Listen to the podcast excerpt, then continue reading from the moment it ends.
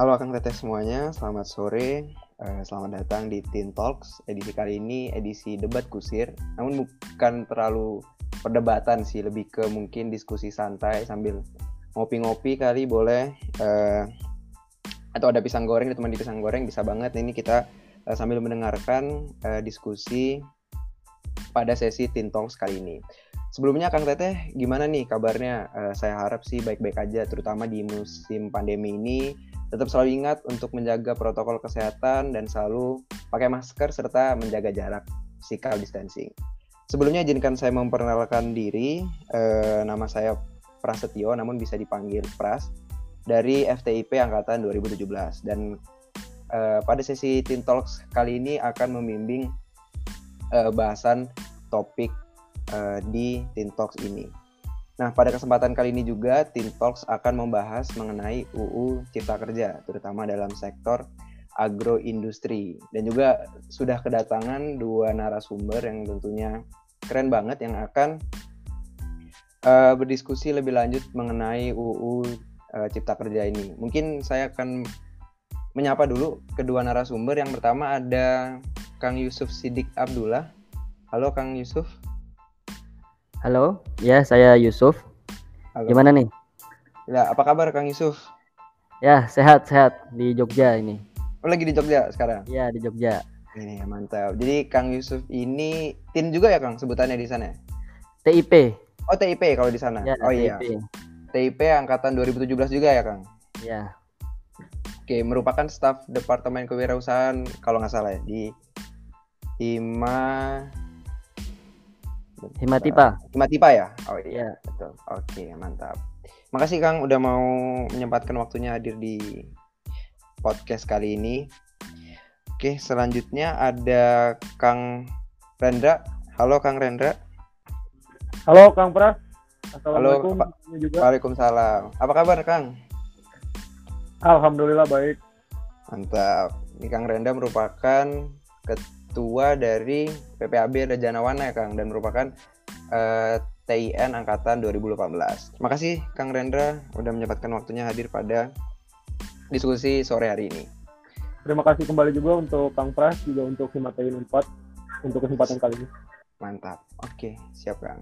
Oke, mungkin sebelum kita masuk ke topik pembahasan, berarti kita harus mengerti dulu kali ya apa sih itu cipta kerja dan memang ternyata kalau kita lihat di media-media yang beredar, apalagi uh, kemarin sempat demo dan menimbulkan ba banyak banget kontroversial sampai dibicarain oleh hampir semua lapisan masyarakat gitu.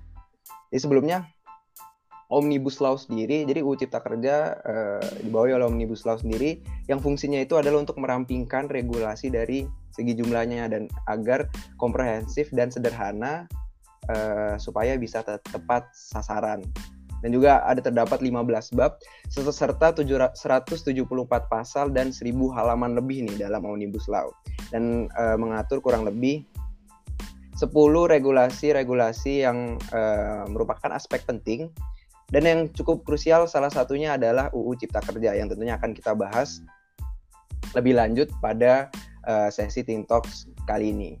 Dan juga mungkin sedikit gambaran bahwa UU Cipta Kerja itu adalah undang-undang yang dibentuk oleh DPR dengan tujuan untuk merevolusi perekonomian di Indonesia dengan cara mengoptimalisasi regulasi yang kira-kira dapat meningkatkan perekonomian di Indonesia, di mana katanya dapat menarik investor untuk berinvestasi di Indonesia.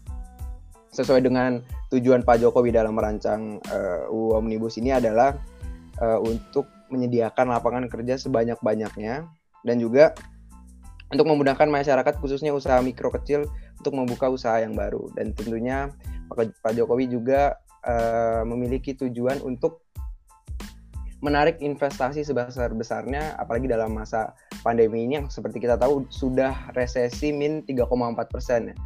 Nah jadi uh, nanti kita akan membahas sebetulnya apakah efektif UU ini atau atau justru malah menjadi blunder uh, bagi uh, pemerintahan sekarang ini. Oke, mungkin uh, tentunya podcast ini tidak bermaksud untuk mendiskreditkan salah satu pihak. Uh, sekali lagi ini untuk membuka uh, sudut pandang baru mengenai UU Cipta Kerja tentunya dari uh, sudut pandang Kang Yusuf dan juga Kang Rendra. Mungkin kita langsung saja uh, ke topik pembahasan yang pertama. Mungkin saya akan bertanya kepada Kang Yusuf terlebih dahulu mungkin ya, Kang Ya. Yusuf. Oke, yang per- nah ini Kang pertanyaannya adalah eh, sebenarnya eh, apakah tujuan dari UU Cipta Kerja ini sesuai nih dengan apa yang dibutuhkan masyarakat Indonesia? Oke. Langsung aja ya. Jadi eh, masuk ke pembahasan UU Cipta Kerja ini. Eh, UU ini sebelumnya adalah RUU. RUU Cipta Kerja yang sekarang udah jadi undang-undang. Kalau di eh, publikasi Kementerian Sekretariat Negara itu dia UU nomor 11 tahun 2020 gitu udah diundangkan.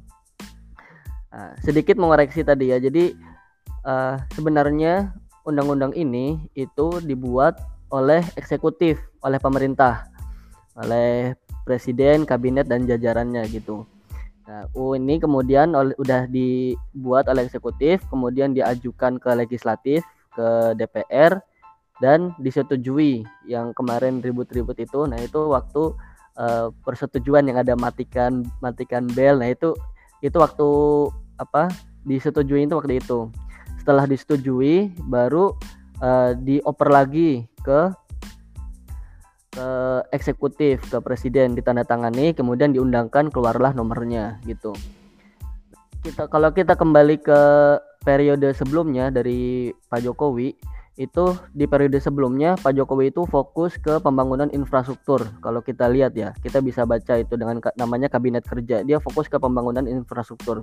Apa aja infrastrukturnya? Yang paling utama itu yang dibangun adalah eh, jalan tol untuk eh, membangun konektivitas antar daerah baik eh, dalam pulau maupun antar pulau. Kalau yang antar pulau itu dia beliau membangun eh, ini membuat program namanya tol laut itu. Itu eh, dengan memperbanyak atau memperjelas rute-rute antar daerah dan membangun beberapa pelabuhan. Tujuannya adalah menstabilkan harga eh, harga bahan bahan ini ya harga barang-barang kemudian eh, memberikan kesetaraan jadi antara daerah barat dan timur itu setara nah pembangunan infrastruktur ini diharapkan yang pembangunan jalan itu diharapkan akan meningkatkan investasi dalam negeri. Eh, maksudnya investasi di Indonesia baik investasi dari luar maupun eh, investasi investasi dari dalam negeri ini dari para pengusaha di Indonesia. Ingin meningkatkan ekonomi di Indonesia tujuannya itu pembangunan infrastruktur. Setelah jalan beberapa tahun itu di eh, dievaluasi. Ini kok pembangunannya kok nggak ini pembangunan ekonominya kok kurang kurang greget ini. Padahal infrastruktur udah dibangun gitu. Nah, evaluasilah itu pemerintah itu. Ini pembangunan infrastruktur yang jelek ini apanya? Apakah memang teorinya yang salah? Eh, teori ini ya infrastruktur tidak mempengaruhi eh, perkembangan investasi. Atau ada faktor lain setelah dievaluasi ternyata yang menyebabkan investasi tidak berkembang bukan infrastrukturnya. Infrastruktur pembangunan infrastruktur ini udah bener ini. Yang menjadi masalah adalah regulasinya. Orang-orang yang mau membuka usaha yang mau investasi itu kesulitan karena birokrasi yang rumit. Nah pemerintah mulai mengevaluasi itu. Sekitar tahun 2016 atau eh, setelah Pak Jokowi menjabat itu dua tahun ya setelah dua tahun menjabat itu eh, beliau waktu itu ya waktu itu Menko Polhukamnya itu masih Pak Luhut Pak Luhut Binsar Panjaitan yang sekarang jadi Menko Marves. Pak Luhut itu kan yang jadi Menko Polhukam. Dia mencoba menyelesaikan masalah regulasi ini.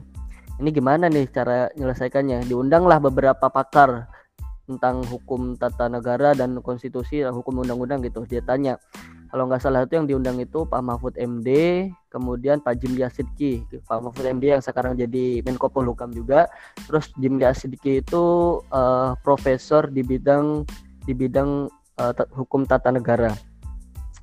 Akhirnya setelah konsultasi dengan beberapa pakar hukum keluarlah solusi buat dibuat aja omnibus law untuk menjederhakan regulasi masalahnya apa ya seperti yang kita tahu di pembicaraan publik itu ya Uh, jadi permasalahan kenapa omnibus law penting itu karena rumitnya proses perizinan. Banyak sekali proses perizinan yang rumit di Indonesia. Uh, banyak peraturan menteri, menteri mengeluarkan peraturan, bupati mengeluarkan peraturan daerah, gubernur mengeluarkan peraturan daerah.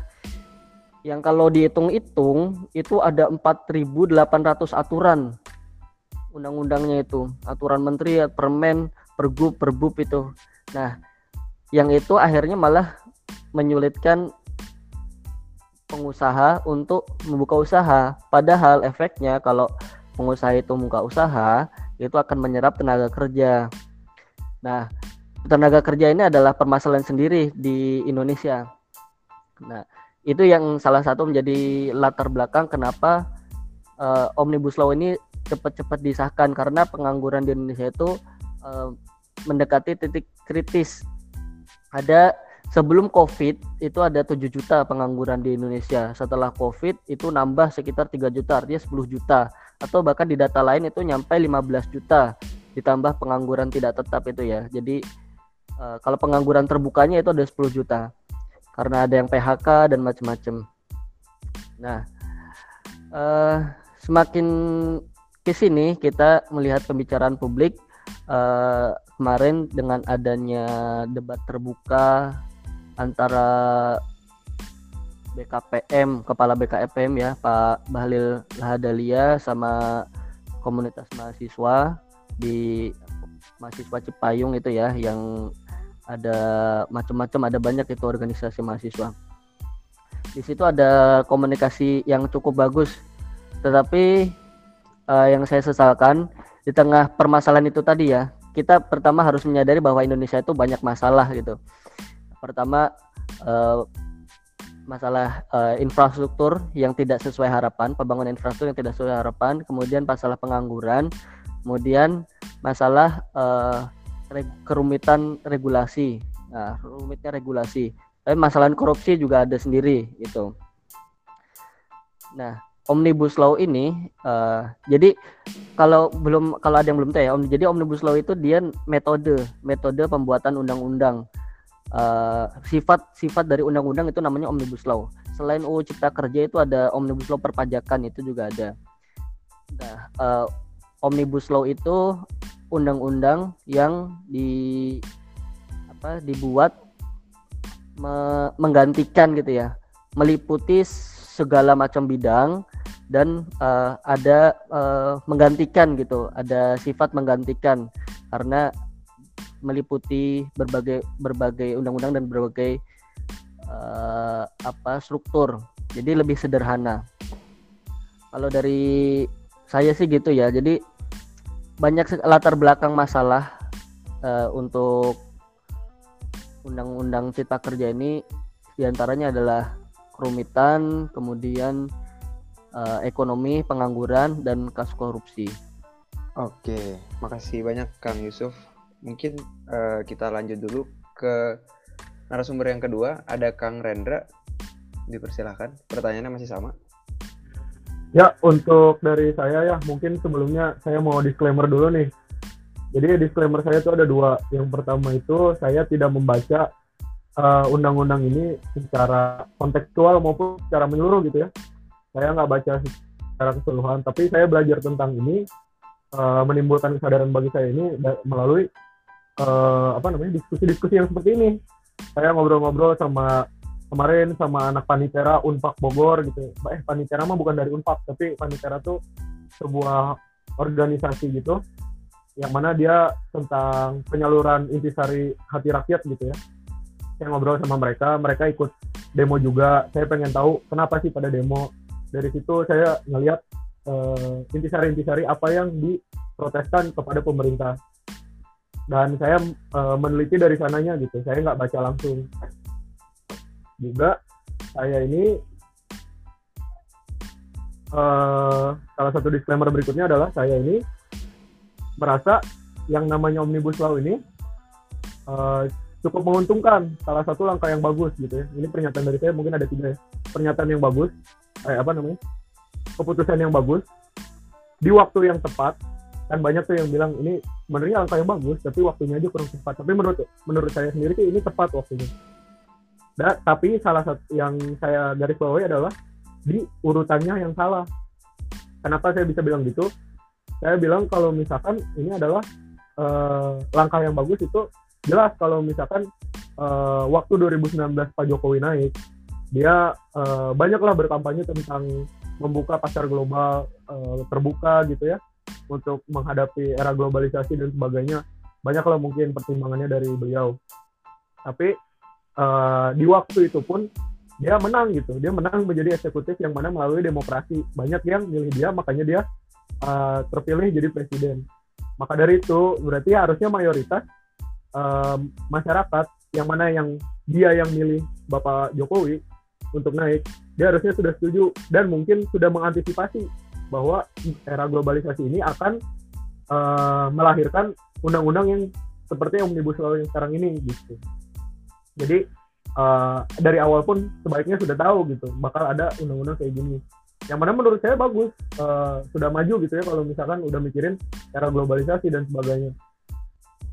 Kayak gitu. Terus di waktu yang tepat. Kenapa saya bilang di waktu yang tepat?